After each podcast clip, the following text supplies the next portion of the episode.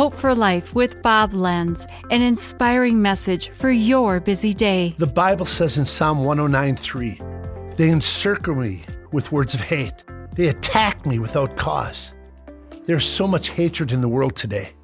It surrounds us. What is hate speech, you may ask?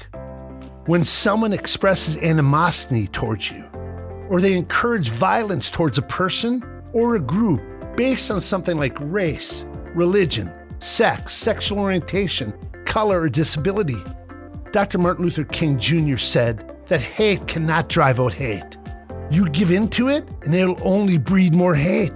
Fueled by the passion of anger to cover up pain, it only fans the flame and adds more gas, which will in turn add to violence and cause more pain, which will use anger to cover it up. The cycle continues and it doesn't stop. But a strong person knows that kindness is stronger than hate and can change the climate, the culture, and the community only when it changes the heart.